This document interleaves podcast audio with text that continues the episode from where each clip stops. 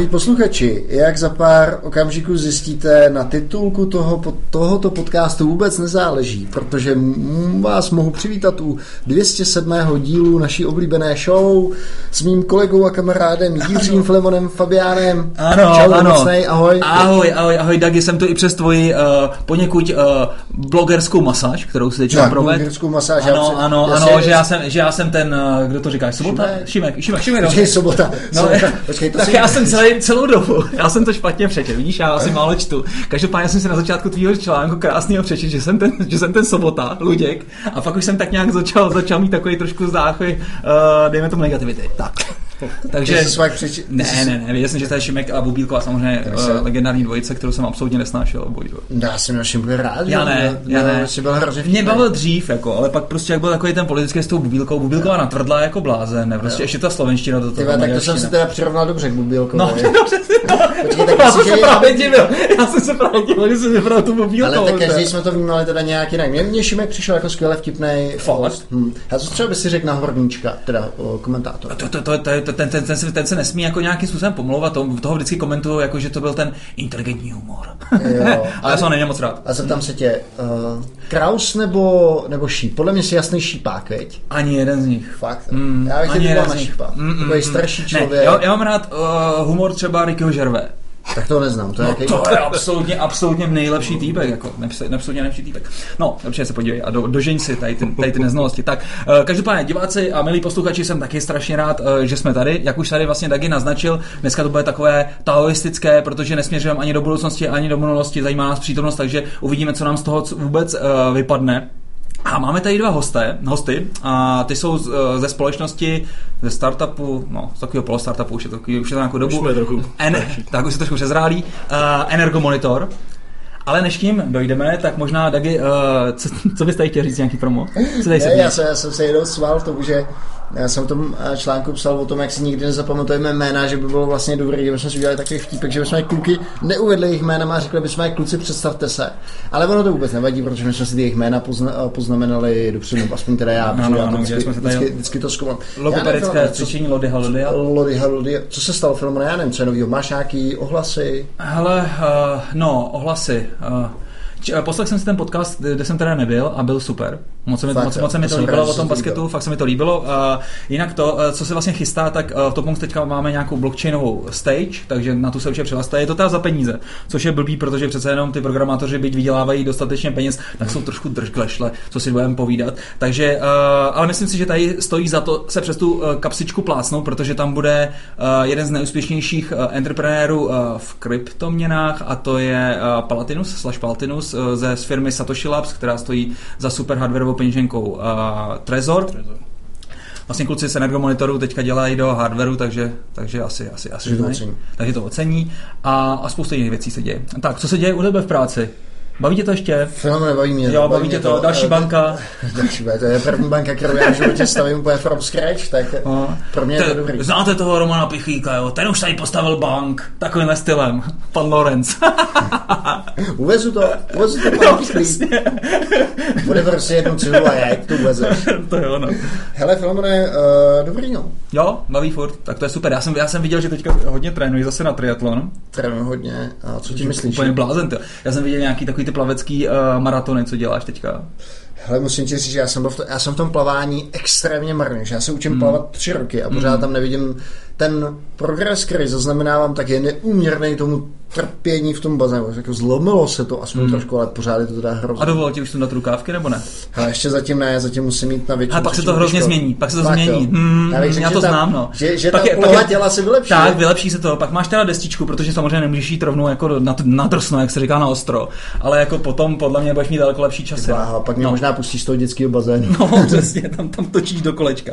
Tak, uh, Uh, Filemone, Ironman volá 7.7. Klagenfurt, musím se připravit. a to minule si tam nějak hrozně vyhořel, ne? Že jsi měl nějaký to nový Ne, to kolečko. byl, a... to, byl, to byl půl Ironman, to byla, to byla jenom půlka. To byla polovič. Ty to jsi byla... ještě nikdy nevěděl Ironmana? Ne, ne, celýho ne. Jesus freaking Christ, no. OK.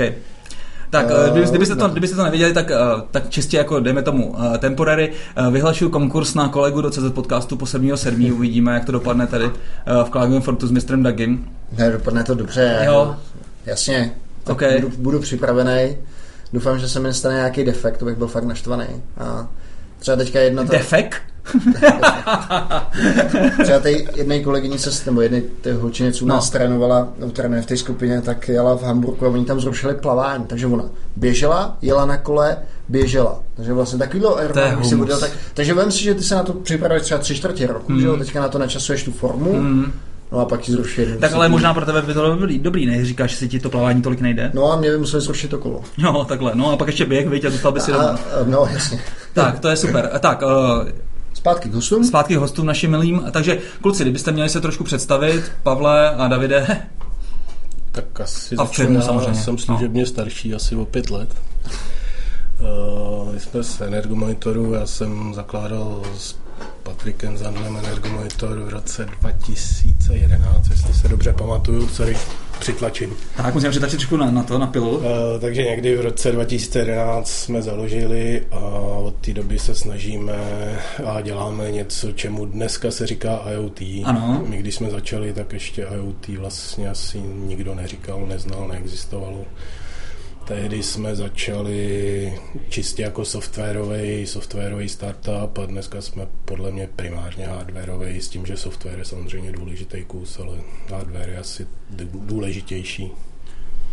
No, a ten software byl na mě, takže já jsem čau, jsem David a uh, mám právě v na starosti software.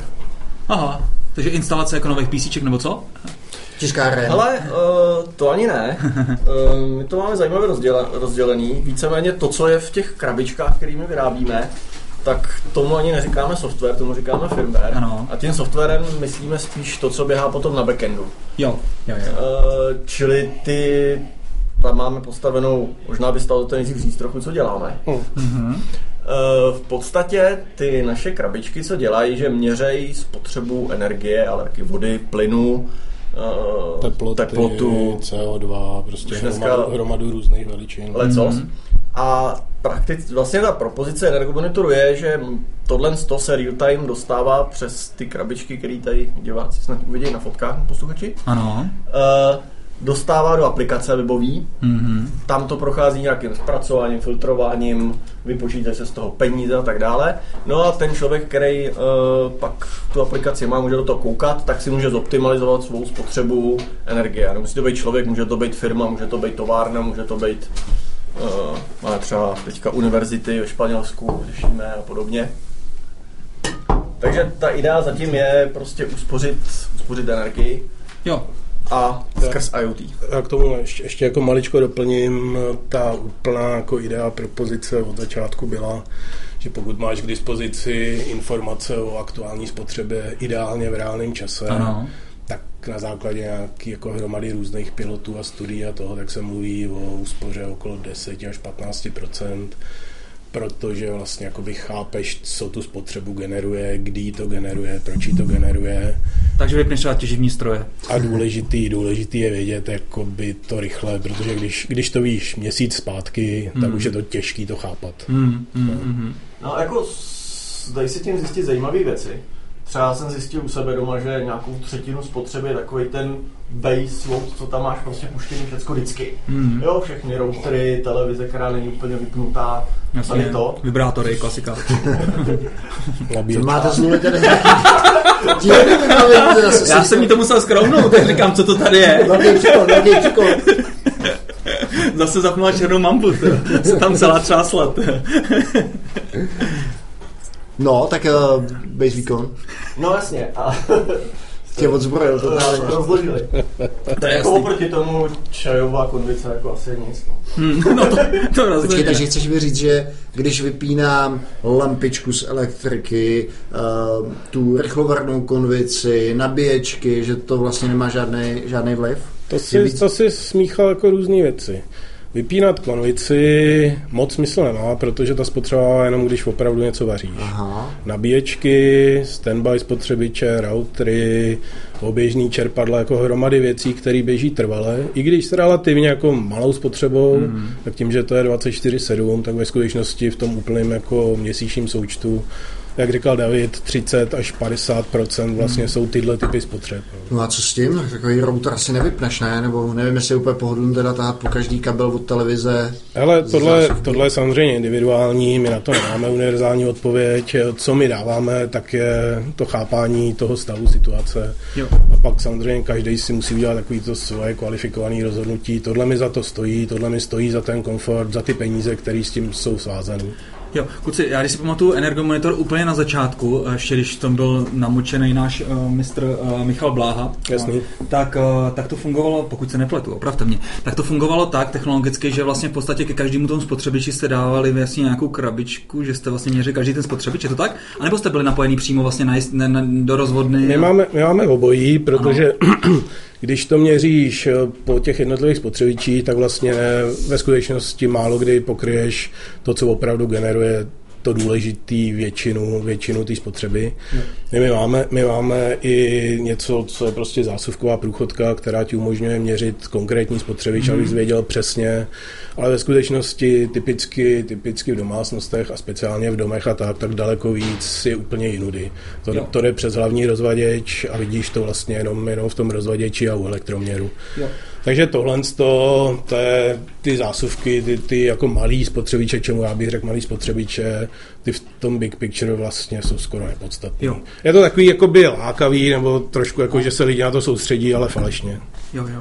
A ta vlastní instalace teda v tom rozvaděči probíhá jak u vás? Ale totálně pankáčsky. A. Uh, protože v podstatě Takže máš... přes cvaknu... Co před mě napadlo. A co si asi půjčím kombinačky nejlíp vo, ne, nevodizolovaný. Mm. Ale v podstatě jako v principu máš dvě možnosti. Buď uh, to, to je to, co neděláme, že budeš mít ener, uh, budeš mít elektroměr, který bude prostě měřit už sám o sobě ty data, posílat a tak dále. No. No, anebo se k tomu nějak připarazituješ. Hmm. Což je to, co děláme my, protože jakoby uh, jsme Sparta, tak nemůžeme jako jít tou cestou regulovaných zařízení a tak dále, to je prostě strašný oprus. Certifikace, metrologie, tak hmm, da, da, Takže co dneska třeba ty elektroměry mají, a to pro mě třeba bylo strašně zajímavé, když jsem se do toho vůbec jako dostával, hmm. ty elektroměry mají prostě diodku, která bliká x krát za kWh.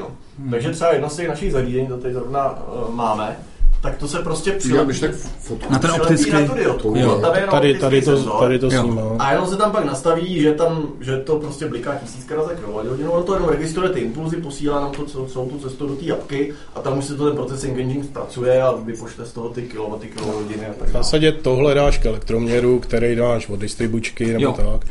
A tohle je dostatečný k tomu, aby si, aby si sbíral data z elektroměru. Můžeš, můžeš, můžeš to jako ukázat? Jo, dobrý, tak když si najdete fotku oranžovou. No já jsem právě figuro, já jsem fungoval jako figurant u toho, u Horsta Fuxe, takže já mám přesně mám, tak, já mám ty pózy, no. Mám ty pózy, no. Takový ty, jako ty, takový ty ty, ne, takový ty překvapení. To byl, to byl tak, potočený a, Tak, a kluci, jak to komunikujete teda se serverem? Hele, uh, tohle, to, tohle, to, protože typicky tam, kde se to instaluje, to znamená nějaká rozvaděčová skříň, někdy je to, někdy je to i na plotě, v takovém tom sloupku, kde ano. elektroměra tak. Ano tak je tam, tak je tam rádiová komunikace. My používáme pásmo, který je bezlicen, bezlicenční 433 MHz, mm-hmm. nebo existuje 868 a je to naše proprietární rádiová technologie, s tím k tomu jako dlouhá debata, na tu bych asi možná na ní dojde, možná ne. A v zásadě potřebuješ, potřebuješ k tomu ještě něco, čemu bych řekl gateway, nebo něco, co je připojený potom do To je ta bílá krabička, kterou uvidíte. Vypadá to jako Volksman.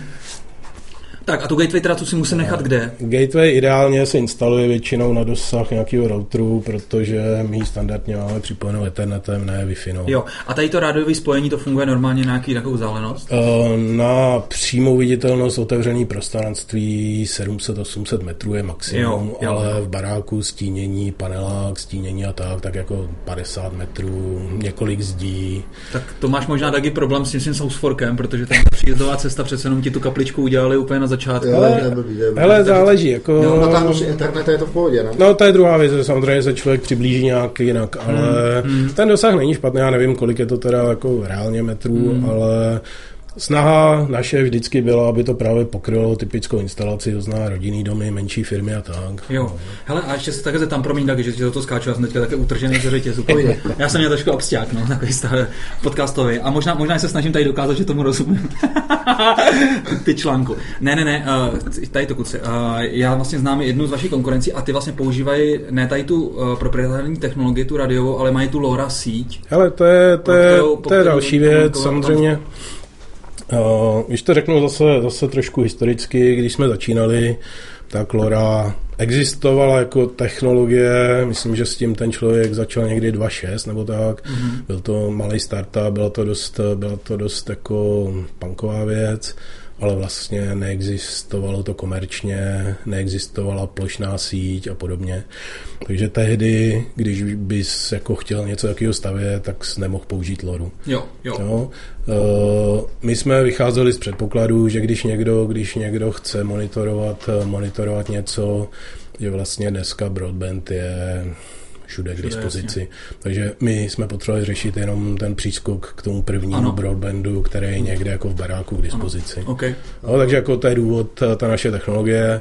Ještě, ještě možná, když bych, když bych trošku, možná tuším, koho máš na mysli, ale uh, protože říkáme, že ta informace je o to hodnotnější, čím je víc v reálném čase, tak od nás máš tu informaci co pět vteřin. Ano okamžitě k dispozici.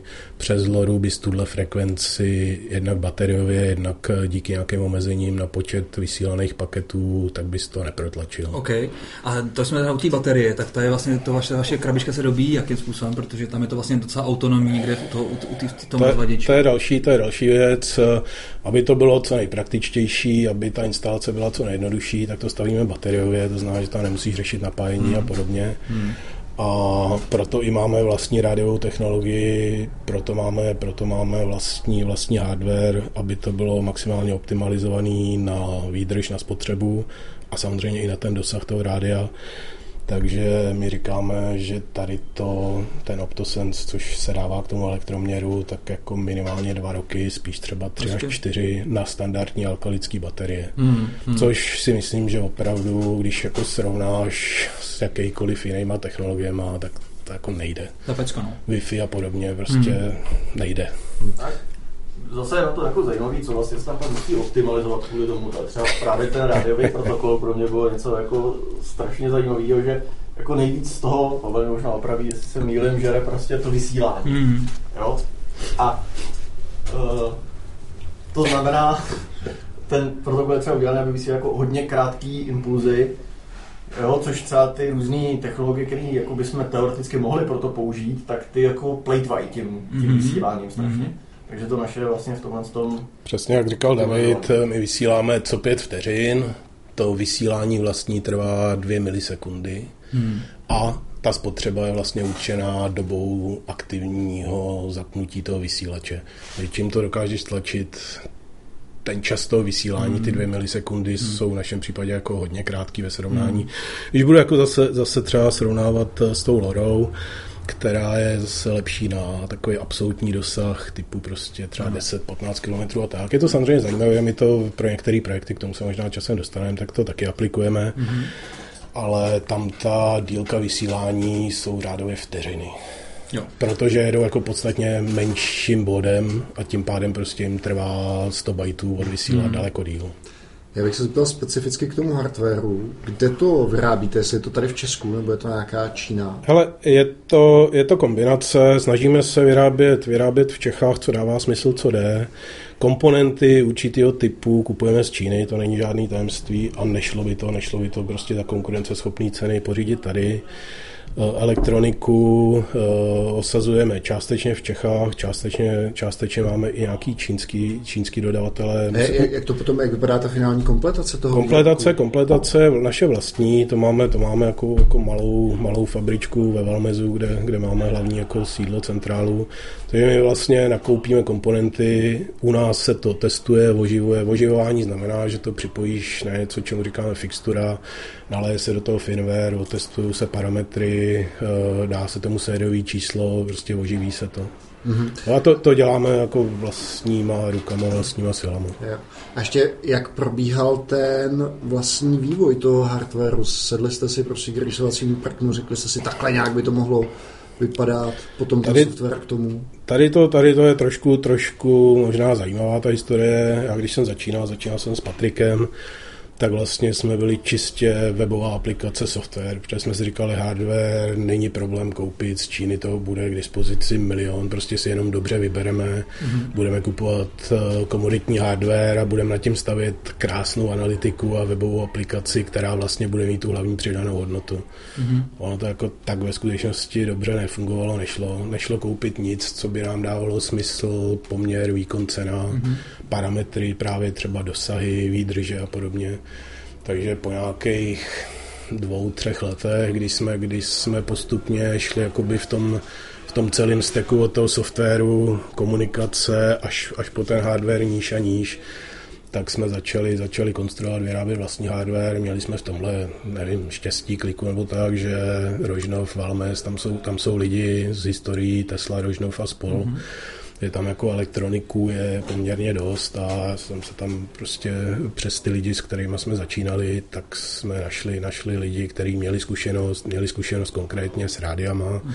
s low power rádiama a podobně, takže vlastně do značné míry i tohle jakoby přinesli jako určitý know-how, takže jsme nezačínali z úplný nuly i v tom hardwareu, to vlastně přišli jako vývojáři, kteří přinesli hodně, hodně know-how. Mm-hmm. Takže tam už to bylo potom spíš o definici těch parametrů, o nějaký prioritě, čemu dát jako větší důraz a podobně. Ještě mě zajímá u té ceny, kterou jsi zmiňoval v té Číně. Jasný. Co, co je ten hlavní faktor? Je to ta lidská práce, která je tam tak levná? Nebo když si představím takovouhle destičku, tak to stejně musí, nebo usazuje nějaký robot? Tak Přesně je... tak, proto říkám, že třeba ta elektronika, ty plošňáky a podobně, to dává smysl jet i tady v Čechách.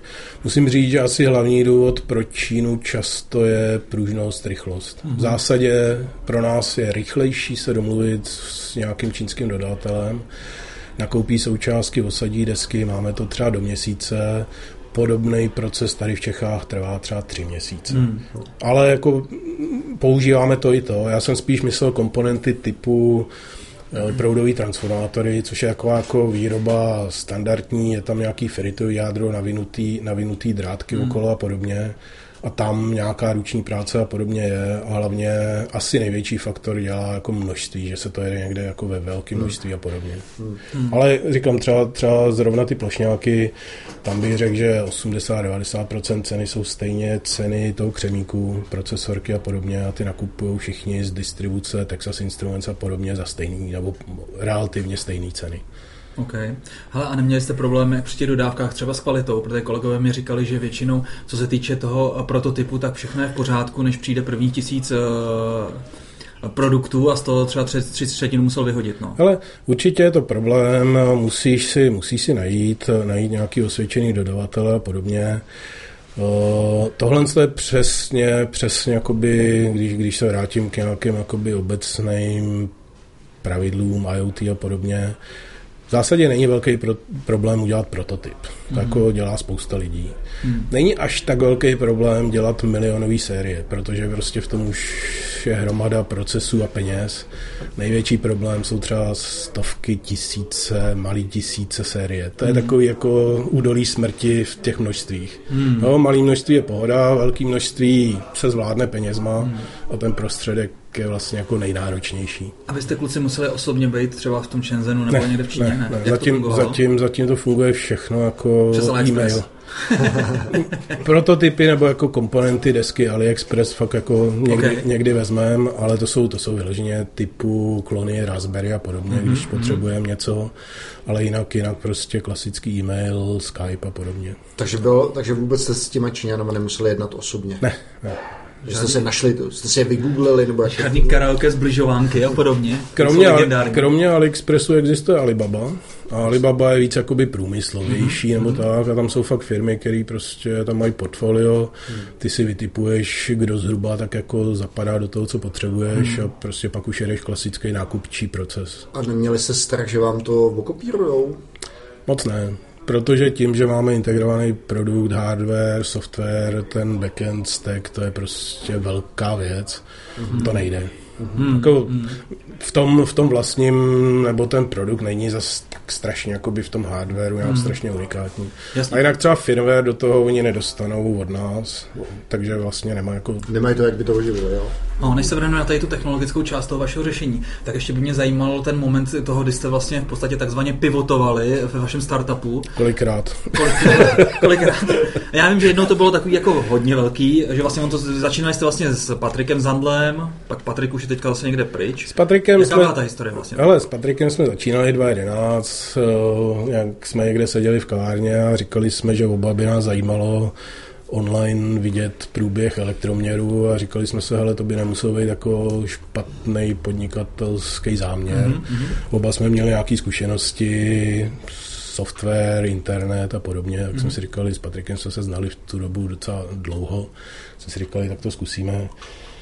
Uh, Patrik byl aktivní nevím, pět let nebo kolik, jakoby aktivní ve smyslu jako výkoně. Uh, my jsme to měli primárně rozdělený od začátku tak, že on je obchodník, PR, prostě viditelný člověk a to, já jsem víc na tu technologii a že budu zajišťovat, aby to fungovalo a podobně, mm-hmm. což samozřejmě tak nějak, tak nějak fungovalo a byli jsme, byli jsme od jak živa trošku rozpolcený Praha Valmes, mm-hmm. s tím, že já teda bydlím v Rožnově, eh, ty lidi, kteří to od začátku pomáhali stavět, tak byli tam jako víc místní, takže Praha byla víc obchodní, design, nevím, jak prostě to popsat, takový ty jiný profese. Mm-hmm.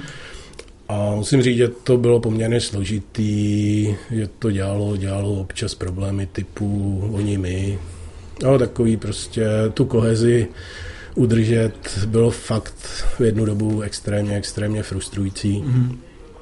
A víceméně tohle, to, tohle to vedlo k tomu, že Patrik, já nevím přesně, 2.16 nebo kdy, tak byl unavený a říkal, že vlastně, že vlastně jakoby tahle rozpolcenost, vzdálenost ho demotivuje a, a v podstatě jako pořád je Fenergo Monitor společník, jo. ale není, není aktivní. Takže po naučení pro naše posluchače udělejte si pobočky hm, pouze v Praze, protože pak budete v pohodě. Hm, kdo by z váma jezdil do Valmezu? Ne, ne, ne, vy jste teďka kompletně ve Valmezu teda. Nejsme kompletně. jo, už, takže to máte pořád. Máme to pořád. Ale to, to, je taková většiná diskuze ve firmě. Jako... no to jsme teďka slyšeli, ne, ne, jako, že eh, třeba hardwareáři ty v tom Valmezu být víceméně musí, ano. protože oni tam mají ty svoje hračky, mají tam prostě lab, mm. kde mají milion krámů mm. a navíc tam jsou tam odsaď jak to Pavel říkal, ten tým se postavil z těch znál, známostí a tak. Mm. A uh, ale třeba ta softwarová část mm. tam to hmm. fungovalo a funguje doteď dost jinak, protože mm. jo, software potřebuje jednočas a to je všecko. Jo, takže my jsme historicky se lidi sehnali různě po okolí, různě i tady třeba v Praze. A jako ta softwarová část funguje v podstatě jako normální remote firma. Jasně. Jo, takže my máme to teďka nastavený takže do toho Valmezu se jednou za 14 dní sjíždíme, protože jako přece ty osobní kontakty jsou dobrý mm. a jednou za 14 dní se to dá celkem obsluhovat, jsou to nějaký tři hodinky vlakem. Mm. A zároveň ta běžná denní, denní provoz, to prostě jedeme eh, přes Hangouty, přes Slack a prostě tak, jak fungují dneska v remotní firmy, tak Jasně. No a teďka ještě zpátky tak k tomu pivotování uh, toho vašeho startupu, to znamená, začali jste vlastně čistě na měře, jako měřák uh, spotřeby elektrické energie. Teďka vlastně Davide tady zmínil, že jste postupně doiterovali v podstatě k měření čehokoliv. Skoro jo, no. Ale furt zůstává ta myšlenka, že prostě chcete elektrit, chcete vidět prostě na internetu spotřebu, respektive nebo nějakou slanost, nebo nějaký pH, nebo, nebo cokoliv prostě čehokoliv. Je to tak? Nebo, nebo jste obecně vlastně nějaký hardware house? Protože to už mi pak teďka nebylo jasný z toho messagingu vaší firmy. ale, ale uh, ono se to posouvá. Uh, jakoby, co, co se zjistilo postupem času, že v tom, u těch koncových zákazníků, už má někdo barák, byt a tak, hmm. tam jako není, nejsou tam velký peníze. Jo. Eh, čistě z toho důvodu, že prostě uh, to si kupovali, když to hodně zjednoduším, buď technologický hračičkové primárně, hmm a nebo lidi, kteří přemýšleli jako ekologicky, no. chtěli prostě uspořit energii. A nebo pěstiny trávy, to bych tak typoval. Ale to nevím. Možná ty teploty a no. podobně, tam jo, to. ale tu elektřinu a... moc neřeší. A, takže my jsme se teďka začali jakoby orientovat. máš větší marži, File. My jsme se teďka začali posouvat mnohem víc eh, k větším zakázkám v biznisu. Mhm. Mm-hmm. Když má někdo jako patro někde v baráku, jako Mhm. office house, Hmm. a tam už se jako ušetří desetitisíce klidně, když Mhm. jako... Takže ty firmy už platí velké částky, běží tam někde nějakým kumbale x nějakých prostě serverů nebo nechají lidi rozsvícet cokoliv. Takže my uh, se teďka orientujeme víc tady na ty velký. A s tím Jo. se veze ještě jedna věc, že tady ty velký dost často chtějí různý customizace, nebo přijdou a řeknou, uh, jako nám se to líbí, ale mělo by to umět něco, něco trochu jiného. No takže my jakoby teďka jsme mnohem otevřenější, otevřenější tomu jim to řešení přizpůsobovat. A eh, v podstatě i náře jsme vykopli projekt tak Seven, který je jako o tom prodat to naše know-how, který Jo. jsme nabili Jo. tady, tady tím, eh, tak prodat těm, těm firmám. Tam se dostaneme k super věci a to je vlastně pak maintenance takovýchhle customizovaných zákazníků. Eh, Nedávno jsme tady měli našeho milého posluchače věrného Roberta Vojtu ze, spo, ze společnosti Balena, která se vlastně zaob, z- zaobírá vlastně tady tím updatem prostě těch jednotlivých uh, aplikací uh, na těch běžících na těch IoT zařízeních. Nicméně mě by ještě zajímalo, já vím, že tenkrát jsem vlastně taky zahled, zahled to, že, zahlíd to, že uh, ČES jako hlavní vlastně dodavatel energie v podstatě moc nemotivuje k tomu, aby lidi šetřili. To znamená, jakmile začnete šetřit, tak dostanete vyšší cenu elektriky, takže aby si, aby si to na vás vlastně nějakým způsobem zahojil. Uh, jak jste tady to vnímali? Protože to mi přišlo, že byla rána přesně proti, proti podobným startupům, jako jste vy, že? My jsme, my jsme, když jsme úplně začínali s Patrikem, tak jsme si říkali, že půjdeme proti velkým hráčům a budeme takový ten punk, že si to lidi budou kupovat napřímo od nás. Jo. A my budeme vlastně jakoby na straně těch konečných zákazníků. Takhle to prodávat těm koncovým po jednotkách a to je strašně drahý a Hmm. nemáme na to, neměli jsme na to nikdy prostě marketing, rozpočet a podobně. Jo. Je po nějakých dvou, třech letech tady toho typu, tak jsme právě, tak jsme právě si říkali, že to půjde, nebo že to musíme víc eh, pojmout tak, že ten náš eh, business model bude víc B2B a ten vlastní hlavní prodejní kanál budou energetiky, potenciálně telka a podobně, Jo. který by to vzali jakoby větší marketingovou kampaň a tlačili by to v desítkách tisíc s tím, že to bude nějaký bundle a podobně. Což, je, Což se je moc mo- jako nestalo. Co se nepotvrdilo. nestalo, což se nestalo. Nestalo, nestalo. Ale je možný, že se to stane, protože pokud vím, tak vlastně uh, podobně jako banky, které museli vlastně teďka otevřít uh, pomocí PSD2 vlastně Jasný. to APIčko, jasný. tak myslím, že energetické firmy teďka budou mít muset vlastně v podstatě poskytnout data svým odběratelům. Je to tak? Nebo je to nějak plánovaný? Nebo jak, jak, No. jak, jak je tam stav? Hele, tohle, tohle je hodně, hodně jakoby detailní diskuze. Existuje, existuje nějaká direktiva Evropské komise už 10 let zpátky, že by se členské země měly snažit o to, aby konečný spotřebitel měl co nejvíc informací tohohle typu. Ano. Měli by se snažit. Měli by se snažit, není Jo. tam tvrdý, není, není to jakoby definovaný tak, že by to něco... Různý státy to různě interpretují, hodně pokroková je třeba Anglie, Holandsko. Hmm. Tam opravdu legislativně je to povinnost distributora tady to zákazníkovi dodat a zpřístupnit. Jo. No, u nás naopak absolutně nula. Jako. No protože pak si umím představit, že v podstatě, kdyby tady dostali takovýhle nařízení čes nebo podobně, ty data nemají, že jo? Takže by potřebovali někoho jako vás, aby vlastně detailně jste jim snapshotovali tu To jsme, spotřebu, to jo? jsme trochu doufali, ale Jo. realita je zatím jako k tomuhle, Ok, k tomuhle ok. daleko. Dobře, no, tak. Když jsi, když jsi zmiňoval tu změnu toho business modelu No, směrem B2B, tak to se museli vybudovat nějakou sales organizaci. Uh, Snažili jsme se samozřejmě tohle typu, naše sales organizace nikdy nebyla nějaká masivní. My pořád, pořád jsme relativně malí ve smyslu počet lidí a tak. Kolik je vás, jestli můžu říct? Ale teď je nás řádově 15-16 eh, ve špičce, což je několik let zpátky, tak jsme se blížili ke 30. Tam právě bylo relativně dost tady toho typu, jak sales, tak nějaký, mm-hmm. nějaký prostě marketing a podobně. Jsem, a než jsme šli tady na ten podcast, tak jsem si vás googloval. A nebyly u vás, na internetu není moc článků, tak je vidět, že tomu PR se úplně No, já si pamatuju, když Od tam té vlastně... doby, co zmizel Přesně, Patrik, to jsem chtěl tak, říct. tak to jako dost zdechlo. to Jo, já si, já si pamatuju tenkrát vlastně i na Twitteru, to bylo, jak jste byli na nějakých expech a nádherný stánky. To prostě- my, to my jezdíme, jezdili jsme určitě, tady to asi největší pro ten obor, kde my se pohybujeme, European Utility Week, to je jednou za rok, hmm. kde se sjíždějí právě utilities, to znamená energetiky, vody, plyny, všechny tady ty, takže tam, A tam autoři v, roz, rozličných NP modulů. no, tak to už nebylo takový fo- Dobře. Hlavně, hlavně na modulu, jak tam dává, co to bylo, let, let, let. jo, letpet, ano, ano. Tak. Ten tam je, ten tam je každý rok, ale s tím je hrozná prdel, s tím klukem. No, povědej. To byste nevěřili, co se stane, až to zase zmaží. No, to jo, no. Tak, Uh, ale jako to, to, určitě, to určitě děláme, ale samozřejmě jakoby kolem toho ještě potom nějaký blogy a publicita a podobně, tak to, to, potřebuje člověka. Já prostě tady na to jsem jako autista prostě. Jo. Říkám otevřeně, že to vidět, že jo. uh, OK. Tak jo. Uh, ještě, vy... ještě teda, jestli, jestli můžu, ještě se maličko vrátit k těm pivotům, to, co, to, co zmínil David. Ty se, ty se ptal, jestli ten pivot byl jako s odchodem Patrika, toho, tam si myslím, že ve skutečnosti nebyl žádný, ale ten největší, který já vnímám, nebo toho, tak je právě zhruba ten rok zpátky. Mm. My jsme, my jsme dlouhodobě tím, že jsme vyvíjeli jako kompletní produkt od, eh, od začátku do konce, který je prodatelný koncovnímu zákazníkovi, tak jsme veškerý takovýhle ty návrhy na ty customizace, změny, jiný protokoly, jinou komunikační mm. technologii, tak jsme vždycky odmítali. A chodilo toho víc a víc a právě tím, čím víc jsme se bavili tady s těmi jako business zákazníkama, energetika, tak oni si chtěli postavit jako podle svý představy mm. něco. Mm. Byli jsme třeba na 80% to, co chtěli a těch 20% tam nebylo a tím mm. to bylo jako mimo soutěž. Jo. A my jsme to odmítali a to, ale právě když jsem, když jsem někdy před rokem a něco, tak jsem o tom přemýšlel, jak jsem si říkal, že vlastně tohle je naopak, naopak asi lepší cesta. My jsme za těch, já nevím, sedm let nebo kolik, tak jsme jako akumulovali hromadu know-how a máme lidi, máme tým, který je hmm. schopný, který je schopný jako spoustu věcí dělat. Mm. A začali jsme tady to vlastně aktivně nabízet, to právě jakoby pod tím brandem Stack 7, tam ta idea je, když se vezmeš klasický sedmivrstevný osy model mm. networkingu mm. od hardwareu po aplikační vrstvu, tak my vlastně to samé nabízíme v tom IoT.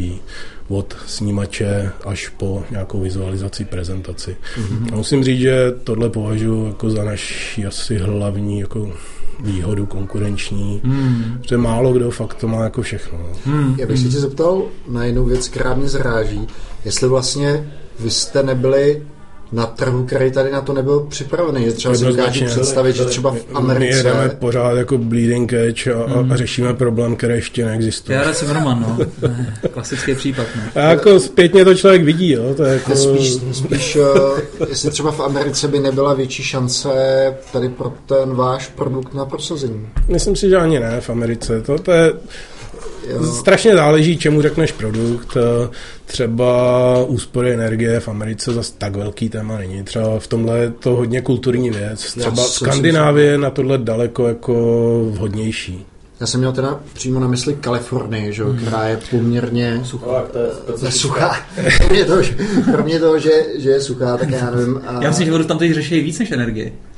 Že vodu tam řeší víc Ale voda, voda je jako víc a víc zajímavá i v jiných regionech a my vlastně dneska se z elektřiny k vodě poměrně hodně přesunuli. Mm. No, dneska je pro nás asi voda skoro jako nosnější.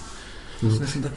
Třeba, že ve státě Kalifornie platí, že taxíky, které tam máš, tak musí být buď to hybridy nebo čistý elektromobily. To znamená, já bych řekl, že oni... Opravdu, jo? No, no, no, no, no. Oni tam legislativně no, jsou hodně, no. hodně progresivní. Ne, to, je dlo, to, je, to je dlouhou dobu. Buď to, buď to, takhle, nechci říkat, že celá Kalifornie, nebo možná jenom Los Angeles, to ti nechci kecat. No já si právě myslím, no. Že to možná i v San Francisco. Ne, byl... tam se viděl takový ty žlutý velký, to nebylo už elektromobily, třeba, jako tomu nevěřím. No ale to si tam před 20 lety. No to je pravda, no.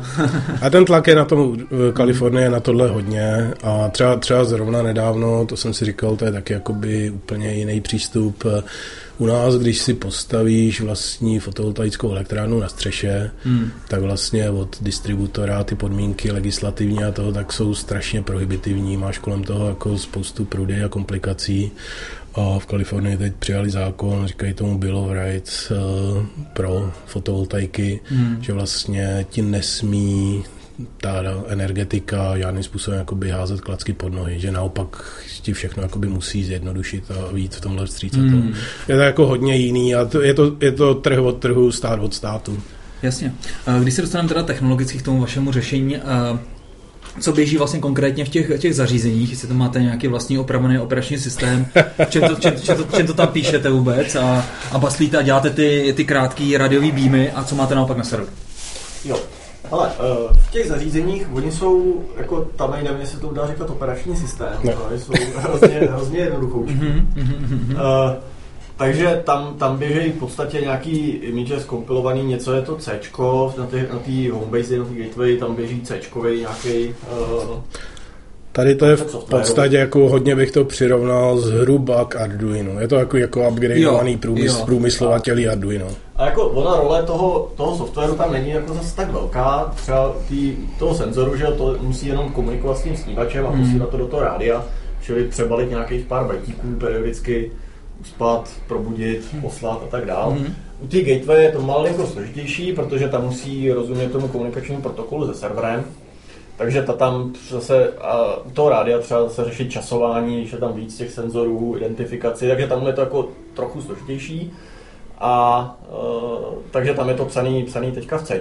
Mm. A e, vlastně potom, když se posunu dál po tom steku, tak e, ty, ty naměřené data se přeloží do JSONu a leze to na server pomocí protokolu MQTT, mm-hmm. uh, což je takový, pro toho, kdo to nezná, uh, prostě takový PubSub, uh, hodně jednoduchý, že na serveru běží nějaký broker, jsou tam nějaký topiky, ta základna se k tomu prostě přihlásí a a potom tam posílá na ten topik a ty naše servisy na backendu si z těch topiků to potom vyzobávají a nějak s těma datama dál pracují. Mm-hmm. To je teda multitenantní řešení, to znamená, že se všechny data všech zákazníků zbíhají někde ve vaší jedné centrální databázi nebo na serverech. Uh, na jednom topiku, no, tak aby se ne, ne, ne, ne, to topiku ne. ale, ale jako, když mluvíš o tom našem produktu, uh, o té aplikaci, tak jo, tam, tam opravdu je jedno centrální místo. V principu si některý třeba ty zákazníci uh, chtějí ty data sbírat sami na nějaký svý lokální hmm takže my máme jakoby zdokumentovaný ten protokol nějakým způsobem, si zákazníci naimplementovali vlastně QTT server uh, s různým stupněm úspěšnosti a uh, posílá se to i k ním. Ale jako když se bavíme o té aplikaci čistě, tak, tak to opravdu jde k nám všechno. K tomu ještě, ještě tě skočím do řeči, doplním. Jedna věc je sběr těch uh, měřených dat, druhá věc je nějaká zpráva zařízení, my tomu říkáme provisioning server, mm-hmm. ten je vlastně jenom Tak to je ta balena. To je, ta balena. Je, jako, je to podobná úloha, my si ji řešíme sami a všechny zařízení, které my jsme vyrobili, tak vlastně jsou řízený tady z toho jednoho provisioning serveru, ale data posílají buď k nám, anebo k někomu, kdo si jako udělal vlastní sběr dat. Mm-hmm. A ta komunikace mezi tou vaší base stationou a tím a tou PubSub frontou, to je zabezpečen, nebo kam tím mířím, jak, jak dneska vnímáte všechnu tu situaci kolem Huawei a, různé věci, které se děly, děly v Číně v oblasti hardwareu, GDPR a tak podobně. Že to se vás asi dotýká, předpokládám. Dotýká, sledujeme to. Uh, problém tady těch zařízení je to, že jsou hrozně jednoduchoučí. Hmm. Takže třeba implementovat tam klasický TLS, hmm. uh, to v podstatě ani nejde, protože prostě jenom ty výpočty okolo těch klíčů a, a tak dále jsou problém. Uh, takže co my jsme si hráli před časem s něčím, co se jmenuje TLS PSK, kde se ty klíče presharujou a, a tak. No a nakonec to vidíme spíš tak, že uh, pracujeme teďka na nový generaci tady těch krabiček, která už bude mít výkonnější procesory, výkonnější všechno a tam už bychom rádi to telesko kompletně. Já to, ještě, já to ještě maličko doplním. Tahle generace hardwareu vznikla možná 3-4 roky zpátky a ty ceny těch mikrokontrolerů, procesorů, tak jdou samozřejmě jakoby historicky dolů. To je to, co bylo tehdy v té cenové hladině, na kterou my cílíme, tak bylo vlastně to Arduino a tam klasický TLS, eliptický šifry a podobně prostě nikdo ne, ne, neimplementuje, nedokáže. Hmm. Takže jsme to, takže jsme to řešili AS 128 hmm. a preset key, hmm. ale teď právě zase, zase ten hardware, armový procesory, tak vlastně za podobné ceny jsme schopni už tam dostat eh, třeba, třeba i Linux a mít tam k dispozici prostě veškerý komfort tady těch standardních šifrovacích, šifrovacích knihoven. Uh-huh. A to GDPR se vás nějak dotklo? Nebo nějak? Hele, v podstatě dost minimálně, protože uh, jako já nejsem expert na GDPR. to, to není nikdo. To ti můžu David vůbec, že to není nikdo. Ale jakoby, eh, že jo, tam jde o osobní data primárně a těch osobních dat, takový, z který se dá identifikovat ten uživatel, těch máme jakoby minimum. To je nějaký jeho profil. My to moc nepotřebujeme. V zásadě jako to, jako sériový číslo nějakého zařízení, to není jako aspoň jak my to chápeme, osobní data. Mm-hmm. Jo, takže my, kde se nás GDPR týkalo, byly takové ty věci, že eh, jako zaškrtátko, že ti smíme poslat e-mail nebo, nebo něco takového.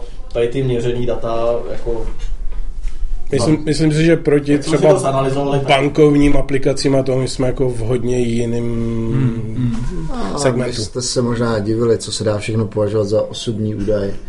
A možná dokonce i ty vaše IDčka těch, těch deviceů. Ale co mě, co mě na tom vlastně zajímá, jakým typům dát by se ten útočník mohl dostat, to nesouvisí s tím GDPR, co bych o tom člověku vlastně získal, nebo co, co bych se mohl dozvědět z těch vašich dat, jakou má spotřebu elektřiny, Ale vody? tohle, tohle, tohle je zajímavá otázka, protože jsme na ní naráželi víceméně úplně od začátku, že lidi měli obavu, to si přece někdo bude moct zjistit, kdy nejsem doma, když jsem odjel na dovolenou a přijet mě vykrást. Jo. Jsem říkal, no jo, a to bude muset být jako hodně silný hacker, aby se k nám prolámal, zjistil to, byl schopný byl schopný pak jako najít to fyzické místo. Hmm to je jako daleko jednodušší, že prostě jako stojím v ulici, dívám Jasně. se. Jako. No, nebo ne, jako... otevře se prostě tu, tu, tu, ne, tu skříň s tím měsíčem a nám si tam svoji vlastní čtečku, ne? Bude to, bude to mít hnedka, že? Ne, jako říkám, no, takže, takže, takže jo, ty obavy, ty obavy se vynořují. ten člověk to napíše na Facebook. A... to je pravda, no. Jo, tak, tak jako... Nebo se fotí se synáčkem na svahu, že jo. Nechci to zlehčovat, ale ve skutečnosti si myslím, že, že těch... Že to nestojí za to. Že to nestojí, přesně. Jasně klasický problém security, jako mm. balans prostě ano. náklady, výhody z toho a Kluci, my jsme ještě úplně přeskočili to, co je teda na tom serveru. Uh, co tam jo. máte za stack? Konečně se David dostane ke slovu.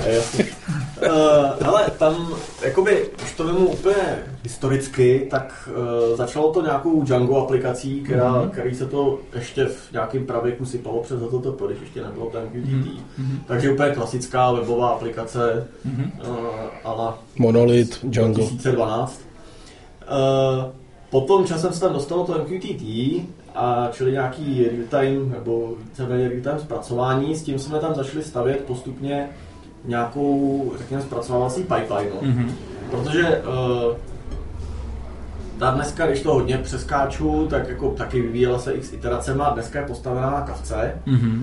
Čili je tam na začátku nějak, je tam ten MQTT broker, z něj to hned, jakoby je tam primitivní servis, která to leje do kavky. Mm. Uh, což má jako a potom jsou tam další servisy, které ty data nějak normalizovávají, protože používáme víc verzí těch protokolů, jak se to různě vyvíjelo, přidávají se k tomu, pak se to transformuje jako do nějakého, nebo zase zabírat detailu, do nějakého formátu, který potom ukládáme do Influxu, mm-hmm. time series databáze. Mm-hmm. A krom toho ještě to jakoby předvypočítaný. Proč ne Prometheus? Prosím? Proč ne Prometheus jako ta time series databáze?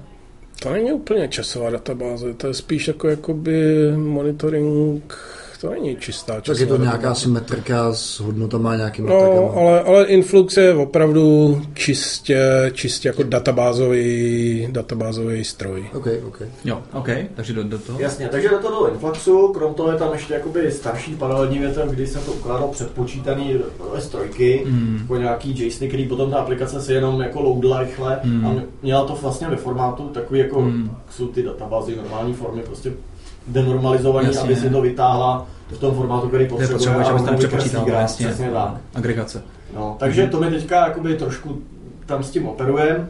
A ta pipeline, pipeline je napsaná v Gočku dneska. Hmm. E, víceméně kvůli výkonu a kvůli, jako, tak jak to bývá, prostě byl tam člověk, programátor, který měl rád Gočko, tak když k tomu byl... Pojďme, Gočko je nejlepší. když tomu byl, si to dát do referenci Když tomu byl připuštěn k tomu úkolu, tak ho začal řešit v Gočku a Uh, předtím to bylo v Pythonu, tak oproti tomu to Gočko jako je asi hodnější na tady to. Aha, aha, aha. No, a jako má to spoustu jako zajímavých, zajímavých aspektů tady to. Hmm. Co jak jsem říkal na začátku, že tam je ta tupá servisa, co to jenom do kavky. Hmm. Uh, ta je tam proto, že jakoby ty data musíme co nejrychleji zachytit. Hmm. Tak kdyby byl kdekoliv v té pipeline výpadek, aby se nám to nesesypalo, aby ty data jsme nezačali ztrácet. Jo. No, protože třeba, uh, jsem s tím historicky, ještě než jsem byl v Energomonitoru, já jsem asi dva roky, tak s tím byly historicky problémy, protože třeba máš ten MQTT brok, teď on spadne mm. z nějakého důvodu. Java. Uh, pak se nahodí po čase a prostě ztráta. Jasně. Tak to byl problém, že jo? Tak jednak se to řešilo tím, že ty data, kdyby spadla nějaká pozdější část pipeline, se teda co nejdřív ukládají. Mm. No a druhá stránka jsme to začali řešit na těch uh, gatewayích. Mně se řeklo, tam ještě byl jeden, pro, jeden problém, že dost často to lidi mají na spojení, který je hodně jako na prd, takže... Domácí routříky to vykysává. Hmm, prostě, různý a- chaty bez špatný, špatný Jo, jo, všechno tohle, to nebo prostě to jde vzduchem, že jo, někde jo. nějakou linkou a jsou mraky a podobně. Aha. Uh, takže, uh, co my jsme udělali, že jsme do těch základen přidali buffrování. Jo. Jo. A uh, teď tam máme buffer jako poměrně velký, podle toho, kolik je tam připo- Mhm. připojených senzorů, jako Mhm. řádově hodiny až dny, uh, to dokáže nabufferovat. No ale teď třeba se stane, že vypadne MQTT server, všechny základny bufferujou, Jasně, nahodí se server a všechny to tam začnou sypat. jasně. Se- Self-inflicted Aha, DDoS. Takže, takže tohle to jako, když se samozřejmě stalo, tak to byl velký průšvih. Mm. Nějak, se to, nějak se to vyřešilo. Myslím, že podobný problém, problém řešili při návrhu TCP, mm, TCP spojení. Může být. Jako, Jo, jako je to podobný typ, typ problému jako třída. Každopádně, co bychom třeba udělali, že my jsme dneska schopni těm základnám poslat zpátky jako příkaz typu, hele, data mi pošle až za pět minut, nebo Mhm. něco takového, takže my jsme schopni nějakým skriptíkem to tam, jakoby tuhle situaci zvládnout, ten server to pak ustojí a postupně se tam ty data nalifrujou. Hmm. Jako musím zase říct, že ten výpadek MTC serveru nás nepotkal Málo jako kdy, málo kdy. no. za tu dobu, co jsem tady, tak ani vlastně možná ani jednou. Spíš, spíš, když potřebuješ dělat nějaký upgrade nebo něco, tak prostě potřebuješ na chvíli zastavit, takže... Kolik máte takhle nainstalované zařízení? V našem, v našem klastru, to, odkud my přijímáme No. data, tak to je dneska nějakých eh, 1100 jakoby živých instalovaných, který posílají data k To nám. teď Ano. mluví Pavel o těch, o těch Gateway. eh, Gateway. Jo, jo. Za každou A to za každou gateway je X. Jo, jo. Jedna, jedna ku pěti nebo něco Jo, jo, podobného. jo, jo, takže jednotky desítky tisíc, ok. Celkem, celkem, jakoby, sorry, vydodaných, vydodaných uh, ty, který posílají data někam jinam, tak jsme někde jako 10 tisíc, něco takového. Mm, mm. A jenom, jenom, jenom to doplním, ta tisícovka těch, těch gateway s těma, s těma snímačema, tak dneska nám to dělá, dneska nám to dělá zhruba 700 MQTT publishů za sekundu, Mm. což je nějakých 60 milionů denně MQTT publishů, asi 900 milionů data pointů, který se ukládají pak do té časové databáze. Hezky. Což jako tisíc, tisíc jako nevypadá moc, ale ono to jako jede v takovémhle režimu. Šílený. A nad tím Influxem pak už jsou nějaký jako třeba vizualizační tooly, nebo to se si museli sami, sami napsat všechno? Ale Ne, tohle, jako je Kibana třeba nad Elastikem, nebo... Jasně. uh, jasně, uh, tohle to máme napsaný sami, což zase souvisí s tou dobou, kdy to vzniklo. Jasně. V době, kdy prostě tady ty real-time data jakoby... Ale Karmil si znal už tenkrát. No to jo. Ale ne. To, to se ještě nebyl Fener do monitoru. Jo, teď tam vlastně vyjsi, že dva roky, no. Jo, jo. Ale tam je, tam je hrozný rozdíl ta úplně jakoby eh, aplikace pro konečního zákazníka, mm-hmm. která musí být vizuálně pochopitelná, nějakým způsobem zjednodušující a podobně. Je třeba hezká trošku. No, no, no, no, no. tam jsou jako spousty takových detailů, který uh, jako kvůli kterým nemůžeš použít, když to chceš udělat dobře, nějaký off-the-shelf komponent. Přesně. OK. Třeba řeknu Rozumím. příklad. Máš den, v kterém nějaký hodiny ti nešly data, Hmm. tak ho tam chceš prostě mít nějak vyznačený, chceš to mít třeba vyšrafovaný, Jo. nebo jakože to není kompletní Hmm. informace. Jo. Jo, nebo když tam máš ty data pointy, ti řada souvislá třeba po těch třeba po minutě, řekněme pro jednoduchost, a pak máš hodinu díru, tak ty nechceš, aby se ti ten regresi chceš před, udělat, jasně. před tím a potom spojil. Chceš No, tam mít opravdu tu díru. Ano, ano. I když ty data tam jakoby nemáš Ano, technicky. Jo? ano, Standard, musíš standardní knihovny tohle prostě vůbec Jasně, a neřeší. to máte tam stejný přišel D3 nějaký, nebo... Ne. Jo, na D3. Jo. Na D3 takovou nadstavbičku na, Ok. na grafy. A jinak, jinak, eh, pokud se jedná dneska o některý, o některý ty jiný typy projektů a tak, tak tam třeba Grafana s tím Influxem spolupracuje velmi pěkně. Mhm. To jako záleží trošku na tom určení a tak, ale když se budeme bavit o tom úplně jakoby historickým Energo Monitor Classic, tak tam je to prostě všechno jako custom code na D3. OK, OK. Eh, Můžeš prozradit, eh, kolik máte dneska tak zařízení si, zařízení si eh, prozradil, ale zákazníků, nebo jaký je ten pricing model? Koupím si od vás zařízení a mám ho forever s upgradem a bez upgradeů, nebo je to služba placená měsíčně? Historicky, historicky jsme to stavili, stavili tak, že si koupíš hardware, bandlovali jsme v ceně rok nebo dva přístupu do té aplikace a pak, že bude, pak, že bude roční fíčko za aplikaci. Hmm. uh, speciálně s tím přechodem na ten B2B model a tak, tak tohle se začíná jakoby měnit, komplikovat. Někdy, někdy je to tak, že v ceně toho hardwareu je lifetime licence, tím se snažíme jakoby zjednodušit ten prodej na ten koncový trh a naopak eh, pro některé typy zákazníků, kde vlastně ten náš B2B partner to chce poskytnout eh, svým koncovým zákazníkům, tak on třeba platí potom fíčko za tu aplikaci jo. a za nějaký upgrade a podobně. Hmm. Je to taky jako trochu složitější diskuze, záleží opravdu na tom, na tom partnerovi Takový a tom, trošku na tom kanálu. model powered by Good Data, že jo, kdy vlastně Good Data, Good Data analytiku používali různé firmy k tomu, aby dávali analytiku svým zákazníkům, jako může být, může být. My se, my se opravdu za ten, za ten poslední rok, tak jsme se hodně jakoby otočili od produktového do vývojového týmu. Jo, hele, a jak jste, jak jste teďka na tom? Vy jste teďka úplně kompletně jako finančně soběstační, máte nějakého investora, hledáte hele, investora, hledáte lidi, jak, jak, jak teďka? Historicky, historicky jsme měli dva anděli ano. a ty nás, ty nás, ty Strážný. Nás, strážný, ty nás, ty nás financovali v těch letech, kdy jsme vyvíjeli, vyvíjeli, vyvíjeli. Dneska se blížíme k černý nule. Říkám Super. otevřeně, že se blížíme s tím, že když, když řeknu, že si myslím, že třeba v únoru, v březnu už jsme jakoby v černý nule. A teď začínáme, teď začínáme právě hledat, hledat, doplňovat lidi, protože těch práce projektů máme hromady, hmm. lead timey, speciálně ty energetiky a to jsou roky. Jo? Takže, takže často, často prostě je to rozjednaný a, a řeší se dva, tři roky. Tam je hlavně hrozný na tom to, hmm. Eh, že to jako začne s někým jednat. Samozřejmě mezi nimi mění garnitury, viď? A, a to, no. to taky. A jako začneš jednat, teď oni jako mají nějaký rozhodovací proces, mm. ten hmm. trvá prostě měsíce. A po těch třech měsících, kdy ty se naprosto nevěnuješ, mm. neřešíš to, najednou oni přijdou a něco chtějí do týdne. No. Mm. Jo, čímž tě totálně rozkopou jakýkoliv plánování a takovýhle jako musíš handlovat třeba 10 mm. paralelně mm. a doufat, že to nějak všechno se poskládá rozumně. No.